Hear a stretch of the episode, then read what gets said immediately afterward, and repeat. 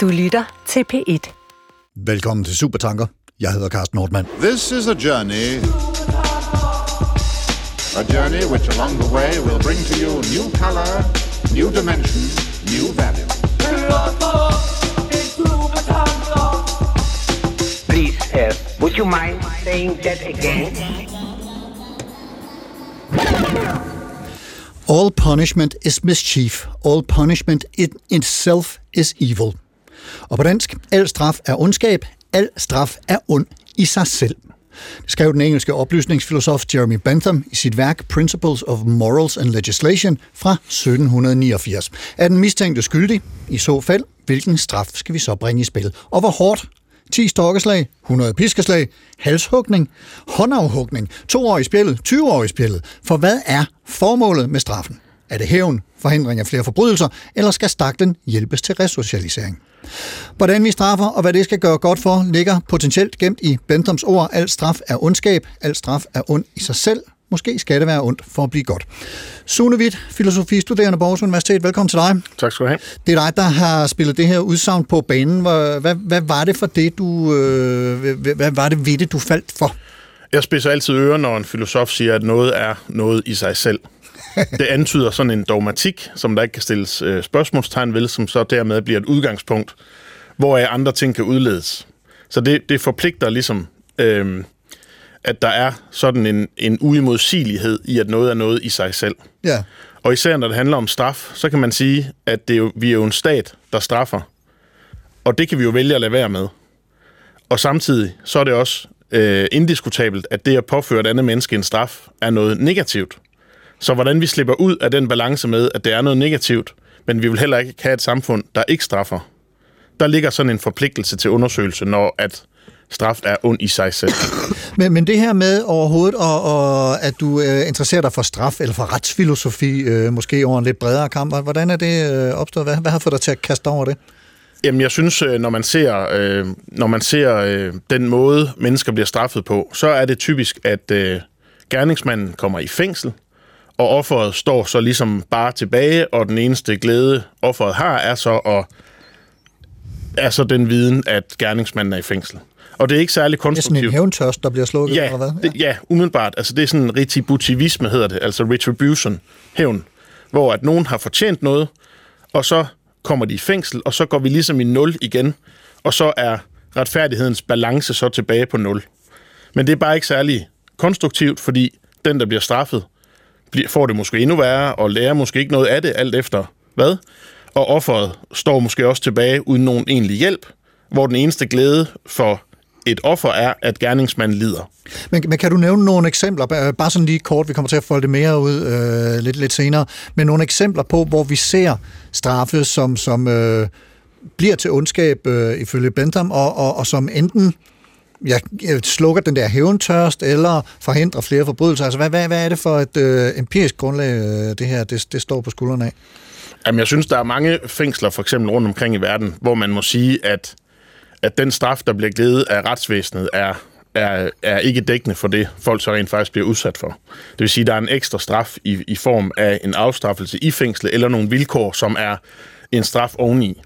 Og man kan sige, at den slags ting er jo, ondskab er et stort ord, men den slags ting er jo en, en afstumpethed, som ikke har noget at gøre med det antal år, man fik i en retssal. Og det, det er den slags ting, Bentham gør op med i sit virke og i det her citat, at, at øh, det at straffe er noget ondt, så hvad skal der til for, at vi kan retfærdiggøre det? Og det er så ligesom det, der peger fremad. Og det kommer vi til at tale rigtig meget mere om. Og det gør vi blandt andet også med dig, Eva Schmidt, jurist og professor emerita. Velkommen til dig. Tak skal du have. Din første og umiddelbare reaktion øh, på, på, på det her citat af Jeremy Bentham, og det er muligvis ikke nyt for dig citat, men, men, men hvad er overskriften for dine overvejelser om, om det, han siger her? Ja, men det er jo for så vidt rigtigt nok, at straf er hævn. Straf er enten hævn, eller også, så kunne man sige, det er en form for adfærdsregulering. Det kommer lige an på, hvordan man, man betragter det. Øhm, vi, vi bruger ligesom i jorden to begreber. Vi taler om generalprævention. Det er, når man straffer for at hindre dig og mig i at gøre det samme. Fordi vi tænker, nå, det var nok en dårlig idé at gøre sådan, og jeg kunne se ham det straffet. Mm. Øh, det, er, det er det, man kalder generalprævention, så er der specialpræventionen, som retter sig mod den, der har gjort, den, der har begået forbrydelsen.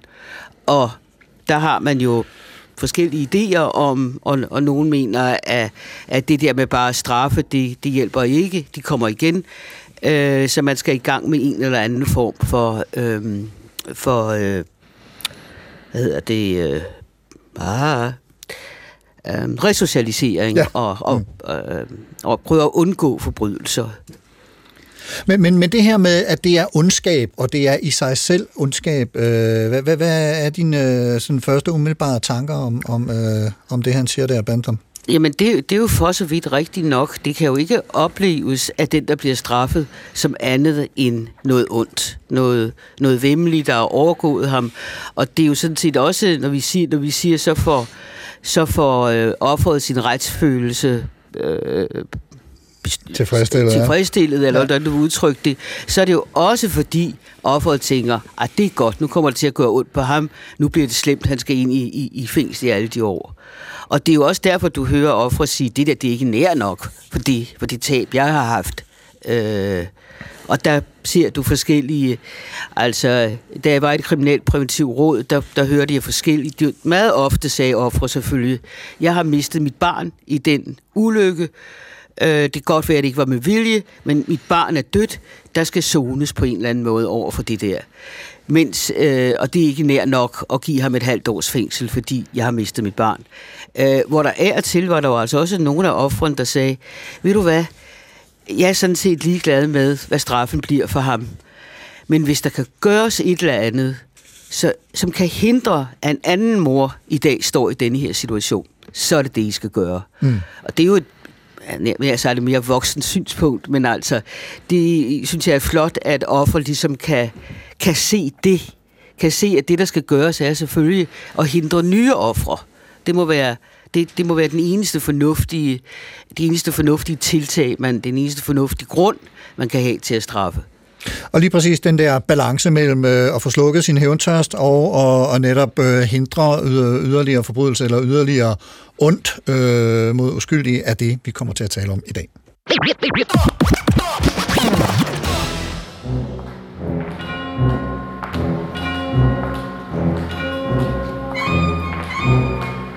Øje for øje, tand for tand. Det er nok en af verdens mest berømte lovtekster.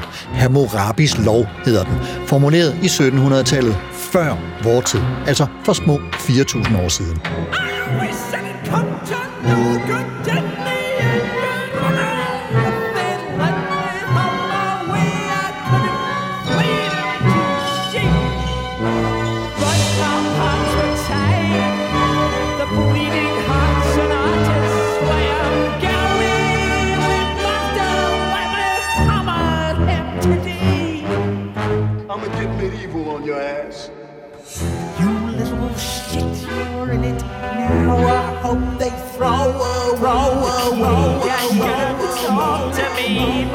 more you did, but no! You had to go your own way. Have you broken any homes up lately? Just five minutes, worm, your honor. Him and me alone.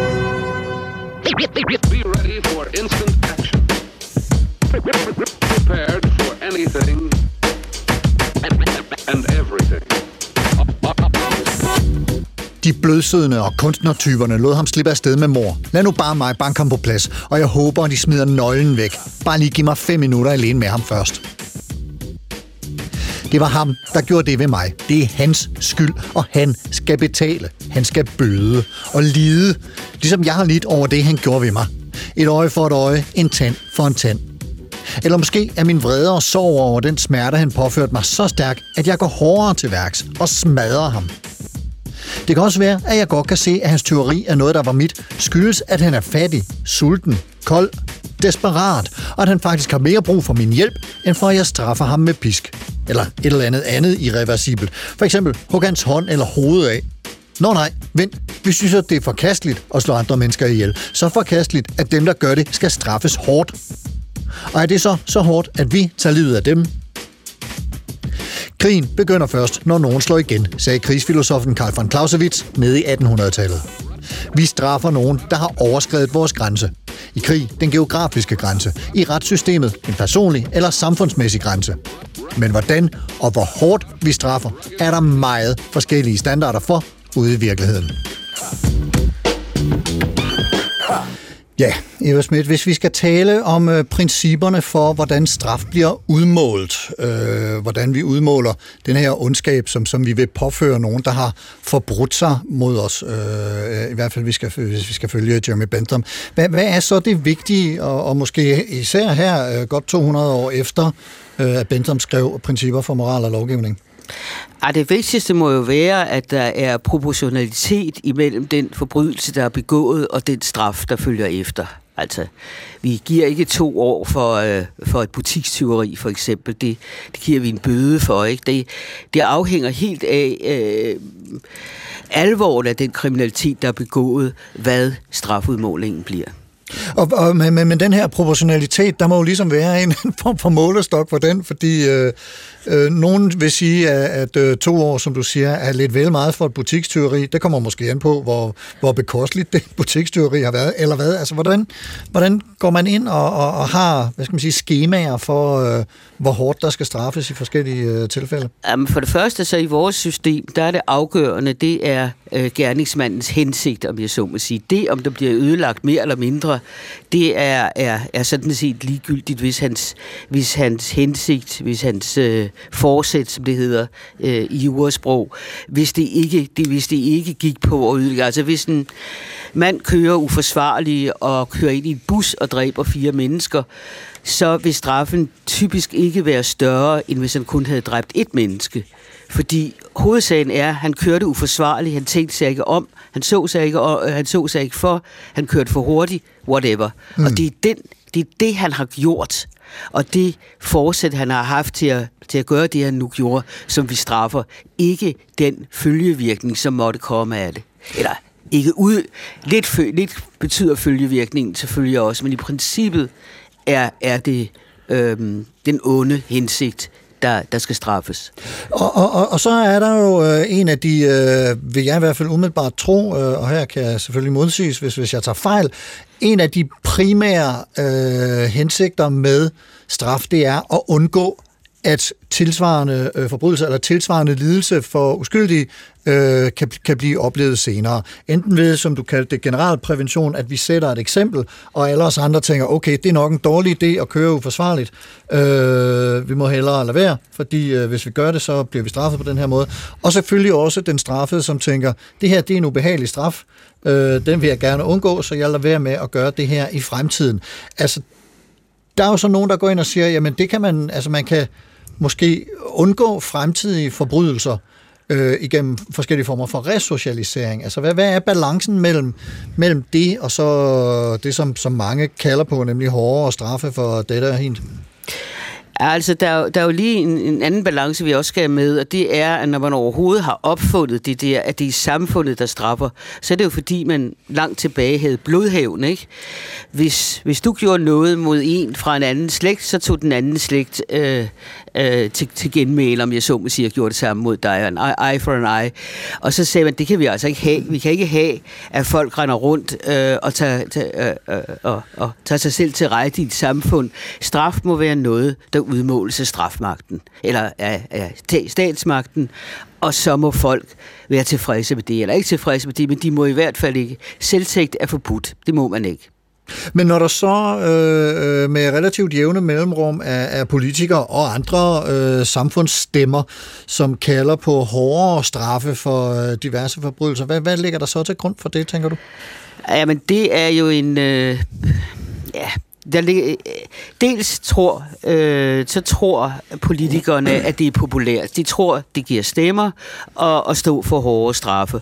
Og du vil også se, at hvis en forbrydelse er blevet begået, så er det et typisk, så siger folk typisk, ej, hvor er det groft det der. Og så får han ikke engang mere end to år af, af domstolen. Det er helt vildt. Det, det er sådan den offentlige reaktion ofte. Men hvis du ser på øhm, øh, de aktuelle straffesager, og i alle straffesager er der jo det, man kalder domsmænd eller nævninger med, altså almindelige samfundsborgere, som sidder ved siden af den juridiske dommer. Når de får hele historien at høre, ved hvorfor han begik det, hvad der skete, hvad der var hans tanke, hvad han havde troet og sådan noget, så er de ofte mildere end den juridiske dommer, så øh, ser vi en helt anden reaktion, end den, der umiddelbart kommer op i folk, når de læser om forbrydelsen i avisen. Øh, men, men den reaktion, der kommer der på de sociale medier og andre steder, når de læser om forbrydelsen, det er jo den... Øh, det er jo den, øh, øh, som øh, politikerne tager tegn af, og, og hvor de siger, jamen, øh, så må vi hellere gå ind for strengere straffe. Jeg kan huske, vi havde en politiker på besøg på universitetet, og så var der en af de studerende, der sagde, jamen, ved du ikke, at strengere straffe ikke hjælper? Og så sagde han, jo, det ved jeg godt. Men det her, det er jo politik. Så altså... Øh, så, altså, det, så det er stemmefiskeri i virkeligheden? Ja, det Clickbait, er... vil man kalde det. Man, man, man tror, at det er det, folk gerne vil høre, og det folk gerne vil have. Men man ved i virkeligheden godt, altså alle undersøgelser viser, det hjælper ikke. Og du kan næsten også sige dig selv, hvis du har siddet i et fængsel i 10 år, så, og du så kommer ud, du kan for det første kan du ikke få et job, fordi du har en, en plettet straffetest. For det andet har samfundet jo fuldstændig forandret sig. Det er helt, helt anderledes nu, og det er svært at finde sin plads i det. Plus, at du måske også har mistet øh, familie og andet, så det eneste, du har, det er sådan set de gamle kammerater fra den gang, du begik din kriminalitet. Mm. Så altså, du kan, se, du kan jo også se, hvis du ser på USA, som for mig er skrækeksemplet, der er ikke nogen lande, der straffer så hårdt som USA. Du kan få, du kan få 3 gange 50 år eller sådan noget for en forbrydelse.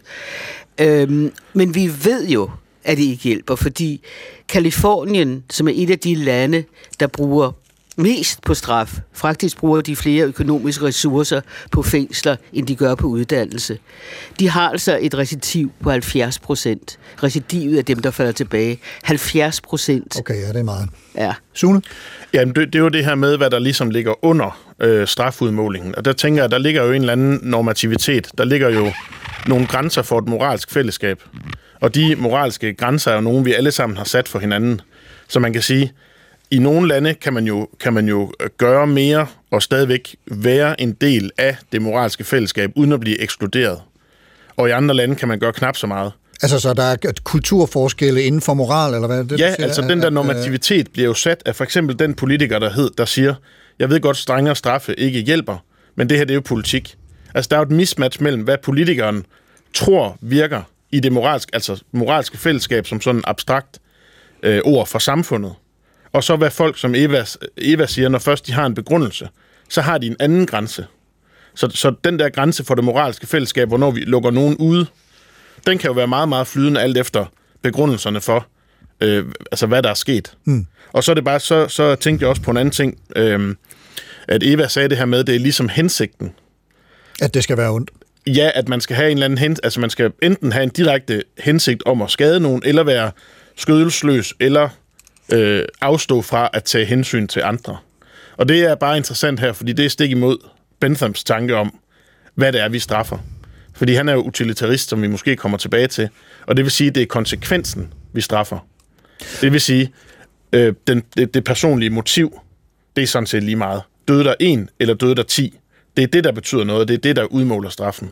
Okay, og lige præcis den der, øh, netop som, som du antyder, utilitarisme, som Bentham står for, den kommer vi øh, ind på. Men, men hvis vi skal prøve at kigge på, på det her citat, som, som, øh, som, som du har leveret ind, øh, Sune, hvad, hvad, hvad er det så, hvis vi skal sådan gå ind i det, der, der ligger i det for dig at se rent filosofisk?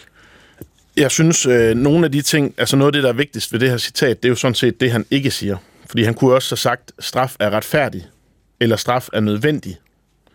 Og med det vil han jo antyde, øh, sådan tolker jeg det i hvert fald, at for eksempel hvis straf er retfærdig, så er det retfærdigt at hævne sig på den konkrete person. Men han siger, at straf er ond, og på den måde, så i hvert fald i hans, ja, hans videre tanker, det her med, med utilitarismen, som vi så kommer til, det er ligesom om, han løsriver, han, løs, han fjerner ligesom hævnmotivet, og han fjerner det, at straffen kan være retfærdig, det vil sige, om balancen går i nul, er ikke så vigtigt. Så på den måde peger det fremad, at der må noget andet til oven på straffen. Fordi det at hævne sig på individet, det er bare ondt. Det giver ikke nogen mening. Men hvad er så det andet, tænker du? Jamen det andet, det er jo, at han, at han gerne vil have, at straffene skal være forebyggende. Ja. De skal nøje udmåles, så de lige præcis passer med, at andre ikke får samme idé. Og det er jo et perspektiv, der går ud i kollektivet, ud i det moralske fællesskab. Og dermed er individet, om individet lider eller ej, det er ikke så vigtigt. Og der går han jo væk fra den her øje for øje øh, øh, doktrin Ja. med, at du skal lide, før det er okay. Og det, det, er, det er, synes jeg, er en meget, meget stor forskel, om det peger fremad mod, hvordan skaber vi et bedre samfund efter en forbrydelse, eller vi trækker den tilbage og siger, hvordan kommer vi i nul igen? Fordi hævnen mod det enkelte individ, offer, gerningsmand, det mener Bentham om, og det er jeg sådan set rimelig enig i, det er ligesom om, det går bare i nul. Og så er vi ikke kommet nogen vegne. Så har vi et offer, der har lidt, og en gerningsmand, der har lidt. Og, så, og samfundet har ikke lært noget. Nej.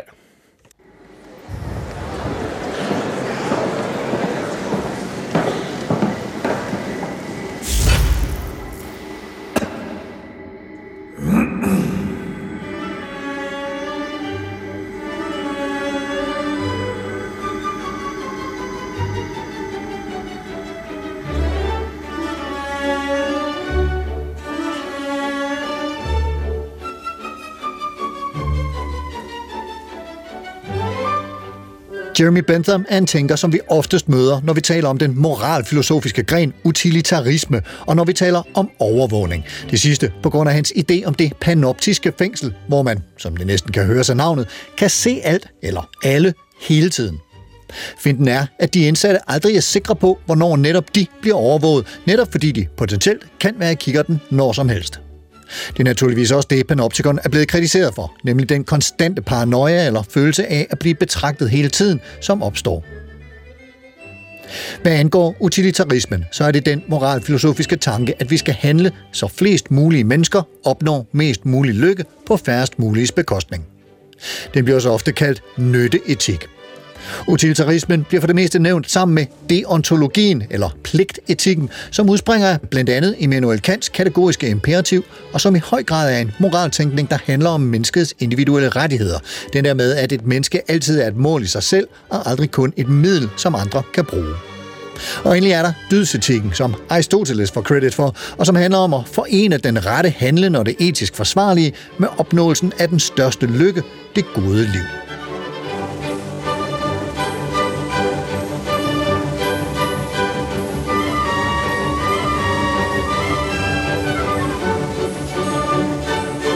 Men altså, Bentham.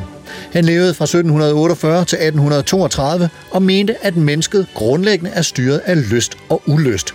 Derfor må lovgivningen i et samfund også stræbe efter at skabe nogle rammer, som øger mængden af lyst og glæde i samfundet, og naturligvis mindsker smerte. Hvis ikke en regering kan øge befolkningens lyst og velvære, bør den udskiftes. Også derfor er straf et spørgsmål om at forhindre yderligere forbrydelse, yderligere smerte for samfundet og menneskene i det, blandt andet gennem afskrækkelse.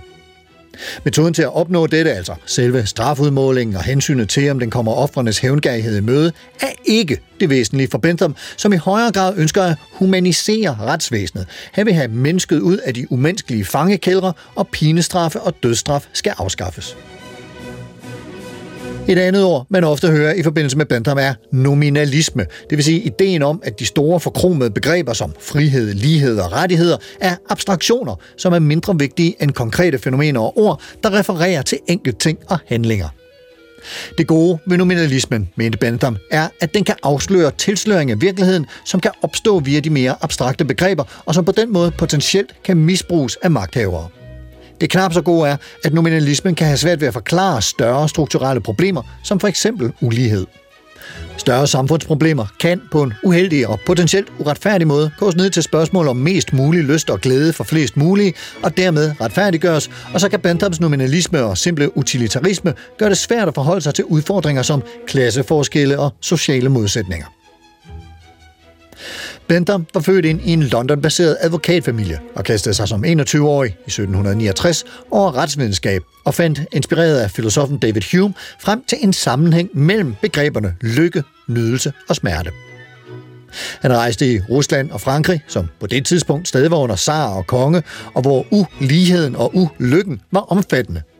Han var kritisk over for sin landsmand Adam Smiths økonomiske tænkning over for kolonisering og international ret. Da England og det revolutionære Frankrig gik i krig mod hinanden, vendte Bentham hjem til England og fokuserede sit arbejde på Panopticon-fængslet, som i midlertid aldrig blev realiseret. Ideen brød endelig sammen i 1812. Frem mod sin død i 1832 arbejdede Bentham hovedsageligt på politiske reformer og publicerede primært om egentlige konstitutionelle spørgsmål og om, hvordan stater skulle indrettes for at fremme kompetence og mindske uretfærdighed og inkompetence i statsapparatet.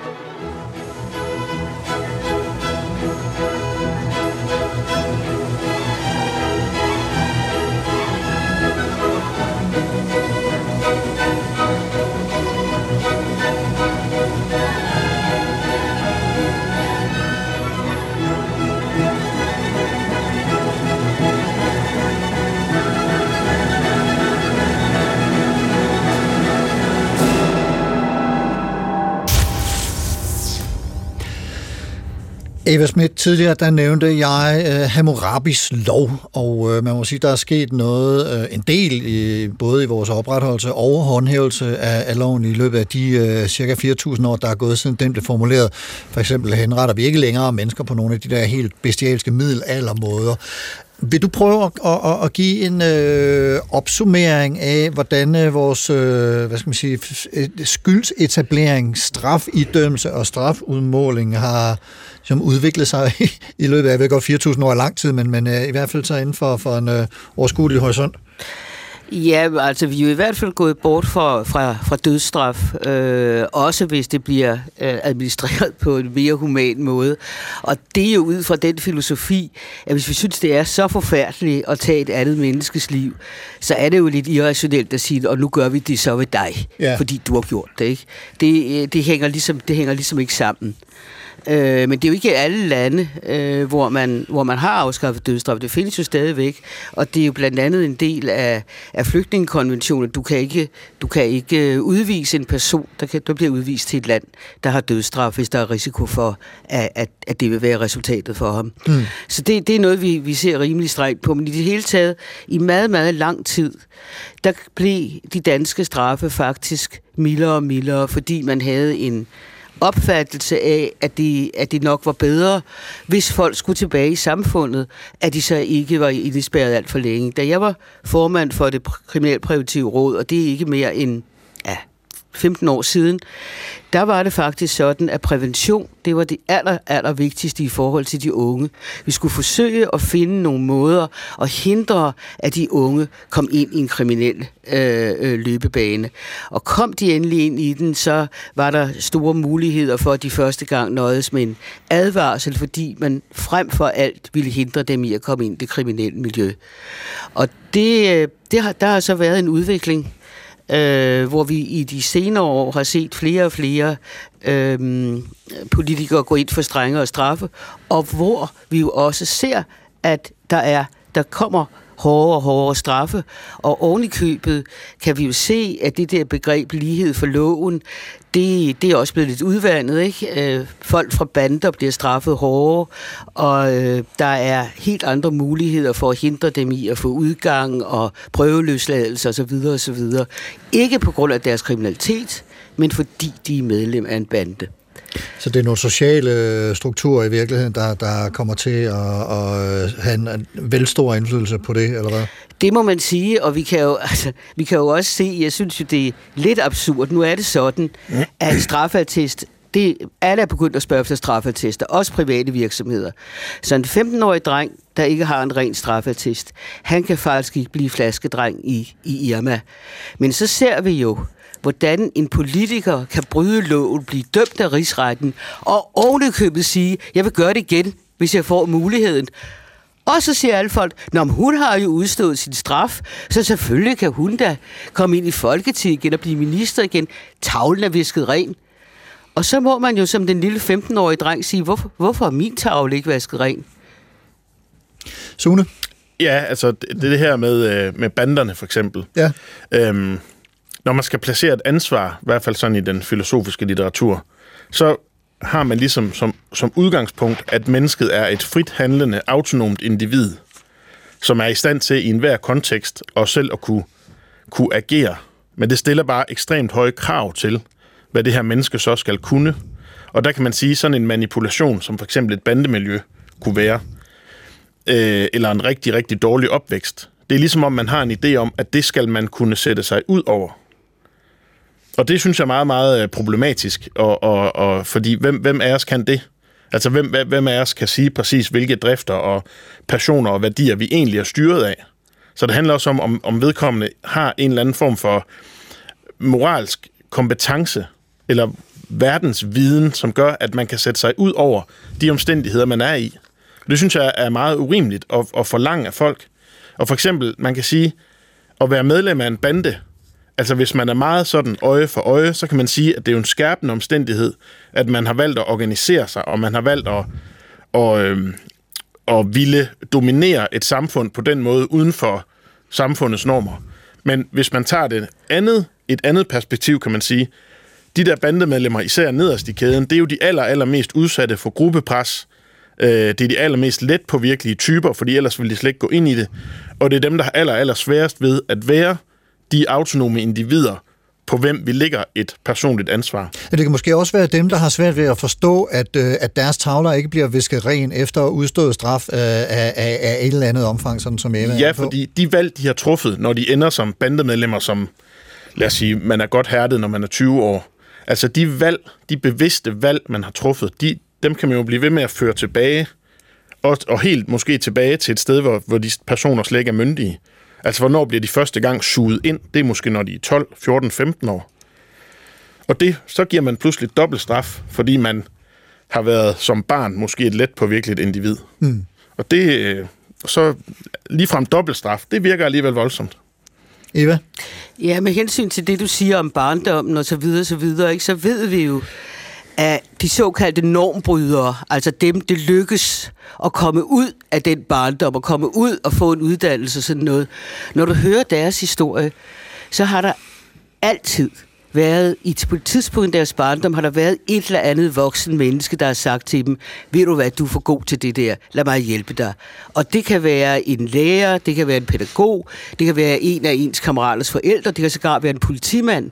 Men der har været et voksent menneske, der ligesom er blevet den, den øh, øh, normfigur, de aldrig nogensinde har haft i deres egen familie. Et vokset menneske, der har sagt, ved du hvad, der er en anden vej, end den, du er inde på. Og derfor kan vi jo også se, når vi snakker prævention, at hvis man kan få et ungt menneske, hvis man kan få en mentor, et menneske, som kan være en, et, øh, et fyrtårn for ham, der kan vise ham vejen ind i det almindelige samfund, det er faktisk det, der hjælper aller, aller bedst. Men det er jo det er selvfølgelig et kæmpe, kæmpe arbejde for den, der skal være mentor for en ung, der er på vej ud i noget skidt. Ikke? Det er jo, han ringer klokken to om natten og siger, du må komme og, og hjælpe mig, fordi du er det ved at gå galt. Ikke? Og så skal du springe ud af din varme seng og styre det sted og hente ham. Mm. Men der er mennesker, der er villige til at gøre det der, og, og, og, som, også, og, og som virkelig også lykkes med det. Hvis vi skal prøve så lige øh, ganske kort at, at, at kigge på den her øh, oplevelse af retsfølelse øh, over for den øh, hævnlyst, vi, vi eventuelt måtte have. Øh, hvad, hvad kan vi så sige øh, øh om, om balancen mellem de to? Altså at retsfølelsen og det gælder jo faktisk begge sider af, af, af retssalen, når man så må sige, og, og, og så den hævngærhed, som sådan nogle ofre eller vidner til forbrydelser må, måtte sidde inde med. Hvad, hvad, hvad kan du sige om, om balancen mellem de to, øh, Eva? Jamen, retsfølelse er jo et mærkeligt, er jo et mærkeligt begreb. Din og min retsfølelse, jeg siger det ikke helt den samme. Så det er under alle øh, omstændigheder lidt svært at, at arbejde med retsfølelse. Men jeg tænker, at, at mange ofre, der i virkeligheden er drevet af hævn og hævngærighed, kalder det retsfølelse og siger, det er min retsfølelse, der er krænket her. Så derfor kræver jeg en, en, en, en streng straf. Øh, så øh, det er et underligt samsurium, tror jeg, af, af hvad der er det ene, og, og hvad der er det andet. Øhm, og, og retsfølelse for mig at sige, er under alle omstændigheder. Det er jo også det, politikerne hænger det op på og siger, hårde straffe af hensyn til folks retsfølelse. Ikke? Altså, Hvor, hvor ved de det fra? Hvordan kan de vide det?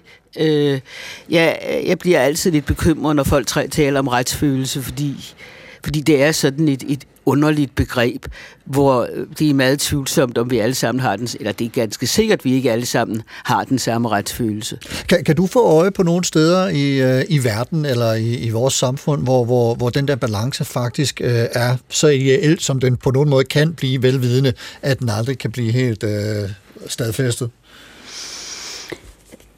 Ah, det, sy- det synes jeg er, er, er svært at pege på igen, fordi vores, vores øh, retsfølelse er så forskellig. Jeg vil ja. Sige, at, at min retsfølelse havde det bedre for 15 år siden, da prævention hele tiden var inde i billedet, når vi talte unge. Hvad kan vi gøre for, for at få dem væk fra den vej, de er på vej ind på? Ikke? Det, det var en del af, af af, af samtalen, og hvor vi også havde nogle, øh, nogle møder med virksomheder, øh, hvor vi sagde, nu har der altså en, der kommer ud af fængslet, og han har virkelig, virkelig brug for et job. Er det muligt, at I kunne hjælpe ham? Og der var faktisk mange virksomheder, som sagde, det vil vi gerne hjælpe med. Det, det er en del, det er en samfundsopgave, den vi godt tage på os. Så, så, øh, og der var mange kolleger, der sagde, jamen han har jo udstået sin straf, så selvfølgelig skal han have lov at komme ind i samfundet sammen med os andre. Ja. Det var noget, der, der var godt for min retsfølelse, men der er sikkert mange mennesker, der tænkte, det er da fuldstændig urimeligt, at han skal have en god behandling, når han nu har, har begået de der alvorlige forbrydelser. Og der er i meget høj grad, synes jeg, er kommet en, og den er næret af politikerne. Kriminelle, det er ikke sådan nogen som os. I gamle dage, der sagde man, kriminelle er nogen, der har brudt loven, men de skal have lov. Sådan man siger med Inger Støjberg. Hun har udstået sin straf. Nu skal hun have lov at komme tilbage. Ikke? Men det er ikke det, man siger. Øh, i, I dag er der meget mere af, at, altså hvis de er så umulige, vi, vi kan ikke gøre noget for dem. De er færdige, de er dømt ude, de skal væk fra vores samfund, de skal spærres inde, så længe som overhovedet muligt, for så er de i hvert fald væk fra gaden i den tid.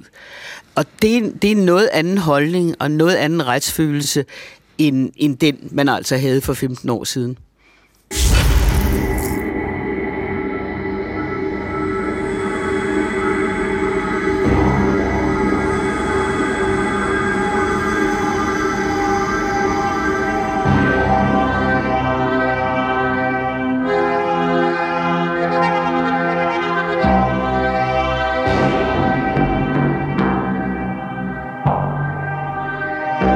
Straf, afstraffelse, antager mange former.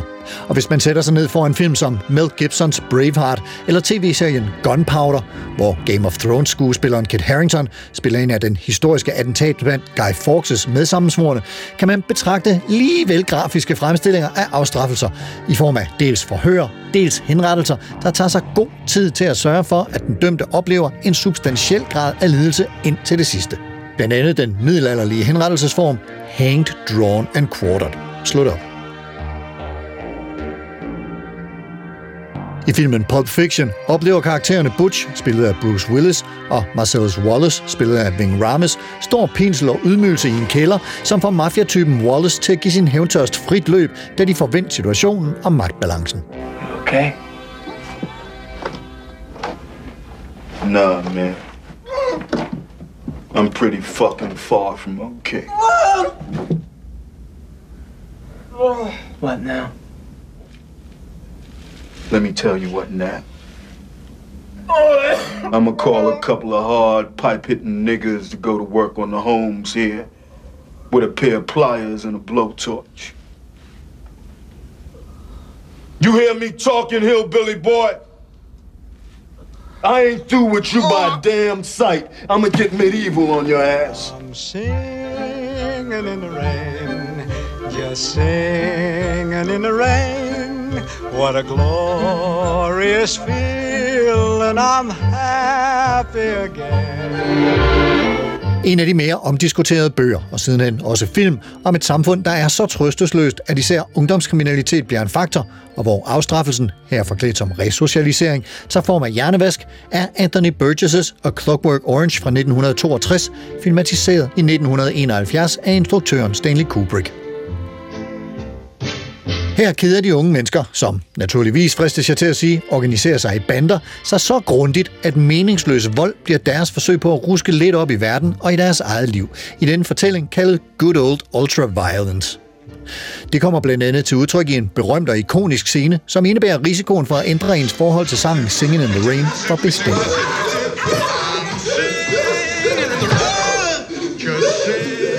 Efter at have gennemtævet den sagsløse forfatter i et Gene Kelly-dansende voldsorgie og voldtaget hans kone for øjnene af ham, bliver vores hovedperson Alex arresteret og udnævnt til forsøgskanin i en ny form for resocialisering til samfundet, Ludovico-teknikken, som holder ham ude af fængsel og ikke indbefatter fysisk pinsel eller middelalder.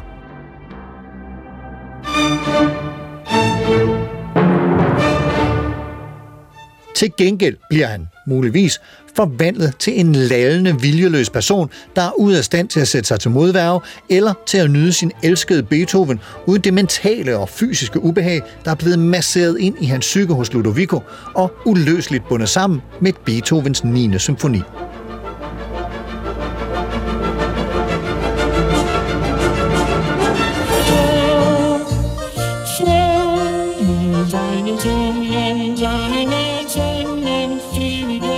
The next day, brothers, and I had truly done my best morning and afternoon to play it their way and sit like a horror show cooperative malchick in the chair of torture while they flashed nasty bits of ultra-violence on the screen.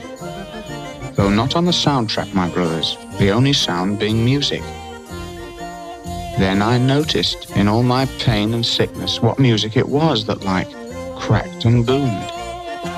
It was Ludwig van.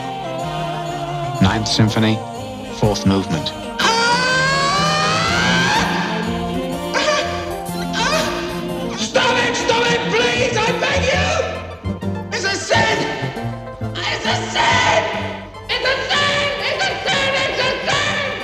Sin? What's all this about sin?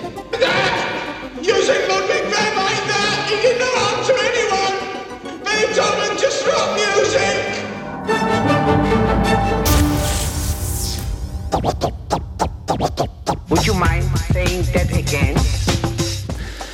de fleste steder i verden har staten et voldsmonopol, og når jeg siger det på den måde, så er det med den engelske filosof Thomas Hobbes i mente.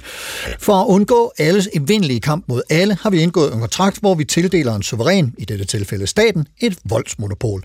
Så afgiver vi noget frihed, men til gengæld beskytter staten os mod ondt, den giver os et mål af tryghed.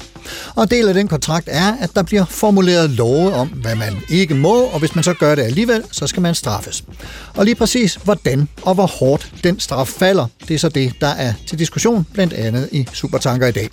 Opløsningsfilosofen Jeremy Bentham sagde, at al straf er ondskab, al straf er ond i sig selv. Og så kan man måske hævde, at ja, det er jo det, der er meningen med straf, det har vi også talt lidt om. Afskrækkelse og en måde at sørge for, at den slags forbrydelser, den slags lovovertrædelser ikke sker igen. Og Sune Witt, øh, når du kigger rundt i, i virkeligheden i dag øh, og, og ser på måder, øh, man straffer folk og kalder dem humane eller inhumane, altså hvad, hvad er det så, hvordan ser du de her overvejelser fra, fra Bentham øh, komme til udtryk?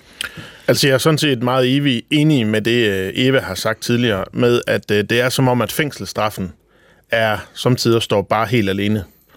Og øh, den fængselsstraffen går jo ud på, at man skal omregne en forbrydelse til en eller anden form for straf, og det er så det, staten gør.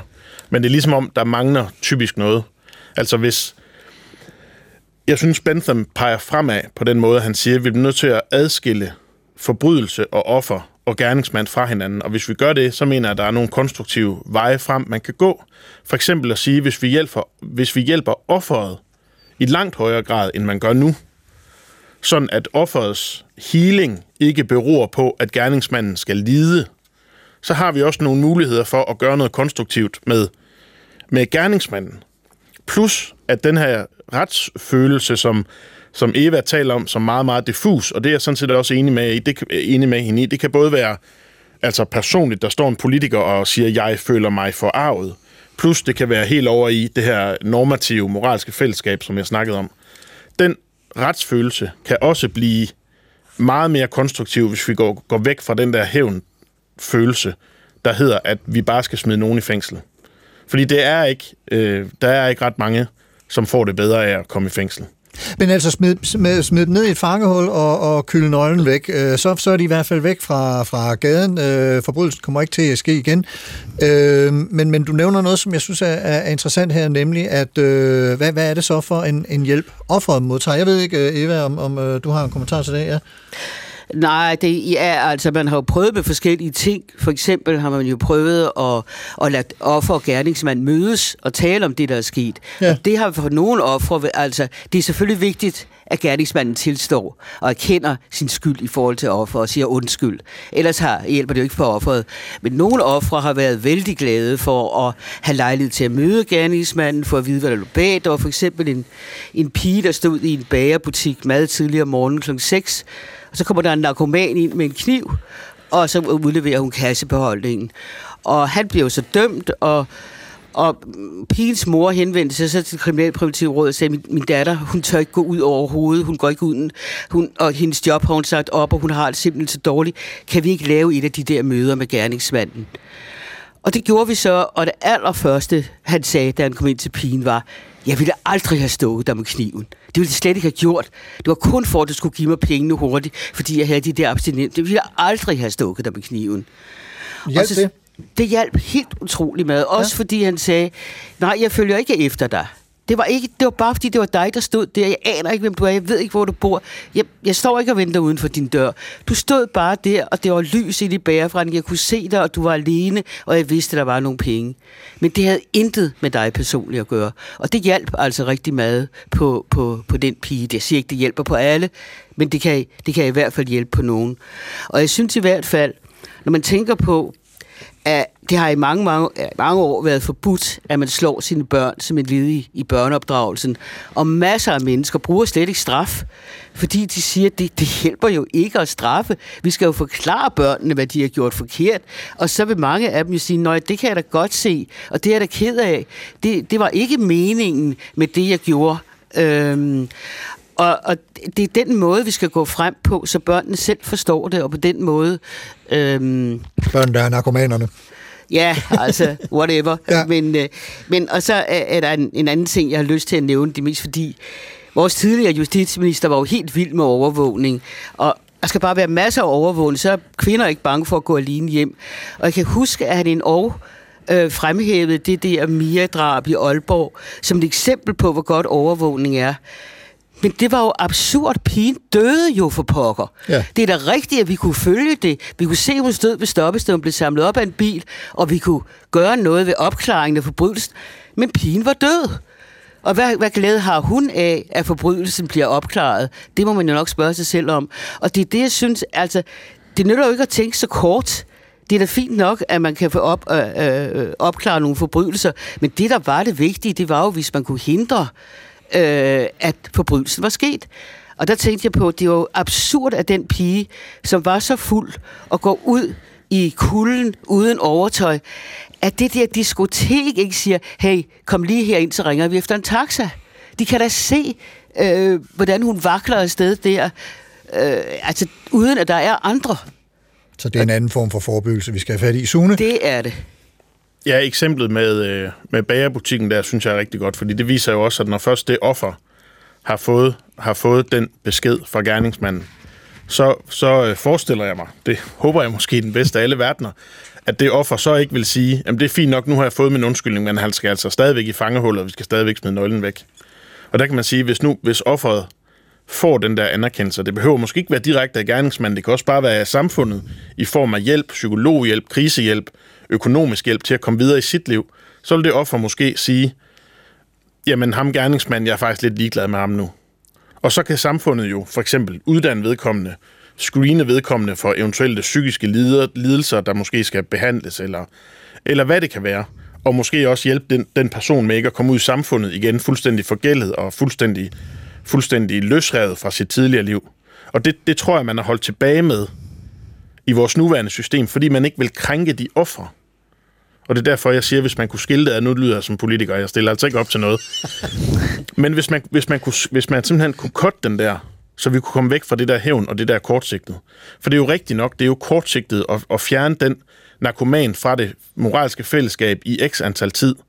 Det, det, det, det er jo kun lige indtil han kommer ud igen, så mangler han jo penge, og han mangler stoffer.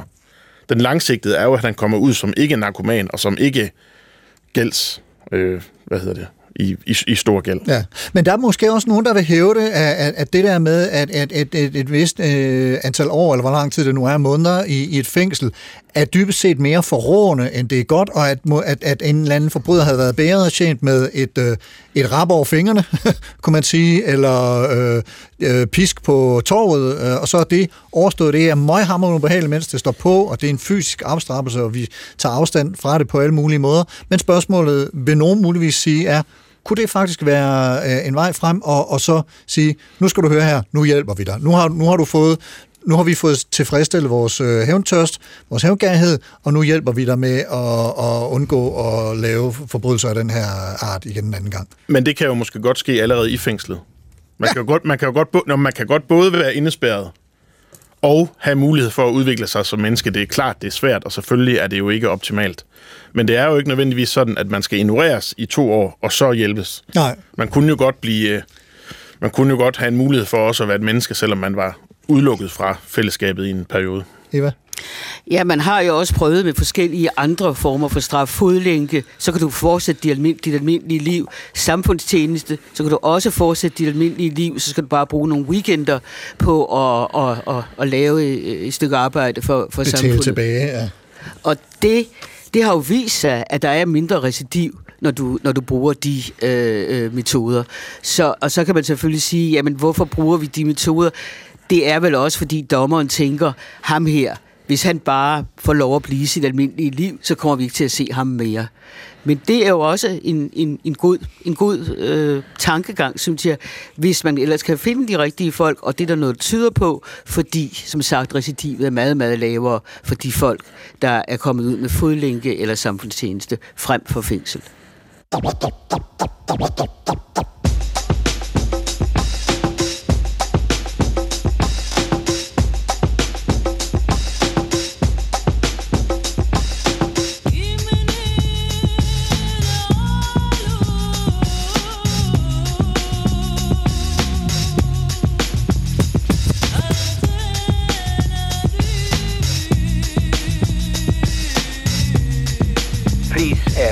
You mind saying that again? Thinking of a master plan. Supertanker, Sune, Eva og Karsten og Jeremy Bentham, forbrydelse og straf, for nu at trække en ældre russer, en vis Dostojevski, ind i billedet. Lad os prøve at runde af med at kigge os omkring i det øvrige øh, idehistoriske eller øh, filosofiske landskab. Øh, Sune, der er en, en fransk mand, som ofte faktisk også bliver sat i forbindelse med, med Jeremy Bentham, og ikke mindst hans panoptikon-fængsel, nemlig Michel Foucault, som i sit store værk Overvågning og, og, og straf øh, refererer direkte til, til øh, Bentham. Hvordan, hvordan tager han øh, Benthams idéer videre ind i filosofien i nyere tid? Altså, Foucault's, altså Foucault er jo enig for så vidt i, at de her pinestraffe og den her udstedelse af det lemlæst, den lemlæstede forbryder, hvor suverænen manifesterer sin magt, at det ikke er særlig gavnligt, og, og det skal man ligesom væk fra. Men i forhold til Panoptikon-fængslet, som er et fængsel, hvor der kan sidde en fangevogter inde i midten af en cirkel, og ligesom se alle fanger på én gang, og de er ligesom... Øhm, de er alle sammen synlige til hver en tid, og kan på den måde ikke skjule sig. Det er jo en måde for Mill, og, eller øh, undskyld, for Bentham at sige, vi skal have så lidt lidelse som muligt, altså fysisk må her forstås, fordi de fanger kan jo ikke banke hinanden, og de skal heller ikke afstraffes. Men Foucault han peger sig på, at den her overvågning gør noget helt andet. Altså den gør, at meget, meget få mennesker kan styre, hvordan rigtig mange mennesker skal opføre sig. Og deri ligger sådan en dressering, og der ligger en ensretning, som magthaveren så kan misbruge til at simpelthen genopdrage øh, sit folk efter, efter egne ønsker, kan man sige. Nu parafraserer jeg lidt, men altså, pointen er her faktisk den omvendte, at den, den overvågning gør, at mennesker ikke gør, som de ellers ville gøre, og på den måde er det også en måde at dehumanisere dem og tage deres menneskelighed fra dem på. Faktisk lidt eller Clockwork Orange, øh, uden sammenligning. i Ja, faktisk Øh, lidt. Og han ja. slutter af med sådan lidt pole- polemisk at sige, at den her, den her dressering af folket, den kan man jo brede ud til også at sige, han siger, at det er sjovt, at, at øh, kaserner, skoler, universiteter og hospitaler ligner fængslerne. Og på den måde, så mener han jo, at den dressering... Altså rent arkitektonisk bygget op på samme måde. Ja, et klasselokale, hvor en lærer kan dressere de mange og en kaserne og så videre. Det, er- det er selvfølgelig lidt polemisk. Ja. Men, men han, han, øh, han mener faktisk næsten det modsatte af Bentham. Og det blev øh, det sidste ord på, på Supertankeren i dag. Vi er øh, på vej mod land. Sune Witt, øh, filosofistuderende fra Aarhus Universitet. Tusind tak, fordi du kom og foldede Bentham og tanker om straf ud for os øh, i dag.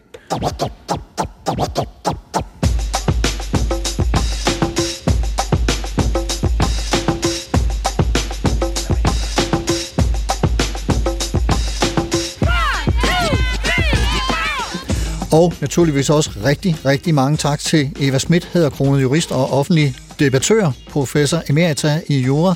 Tusind tak til dig for at komme med dit perspektiv også på de her spørgsmål. Selv tak. Og som altid også mange, mange tak til dig, kære lytter, for at lytte med. Husk, at man kan genhøre og høre denne her udsendelse og en masse andre Supertanker-udsendelser, tre år tilbage faktisk, i DR Lyd, og man kan se anbefalinger fra Sune og Eva, en musikplayliste og skrive ris, ros eller kommentarer på Facebook-siden Carsten Ortmann Radio eller på mailen supertanker dr.dk. Og hvis du kan lide, hvad du hører, så del det med venner og familie. Beløn dem, snarere end at straffe dem. Gulerod i stedet for pisk måske, eller hvad? Programmet i dag var tilrettelagt af mig. Jeg hedder Carsten Nordmann. Programansvarlig er Mette Line Torup. Ha' en rigtig god uge, og på genhør.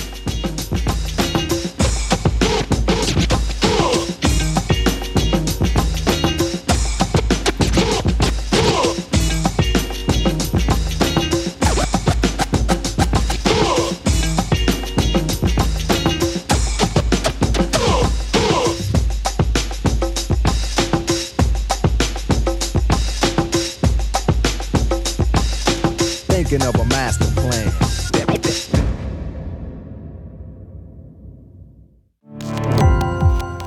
Gå på opdagelse i alle DR's podcast og radioprogrammer. I appen DR Lyd.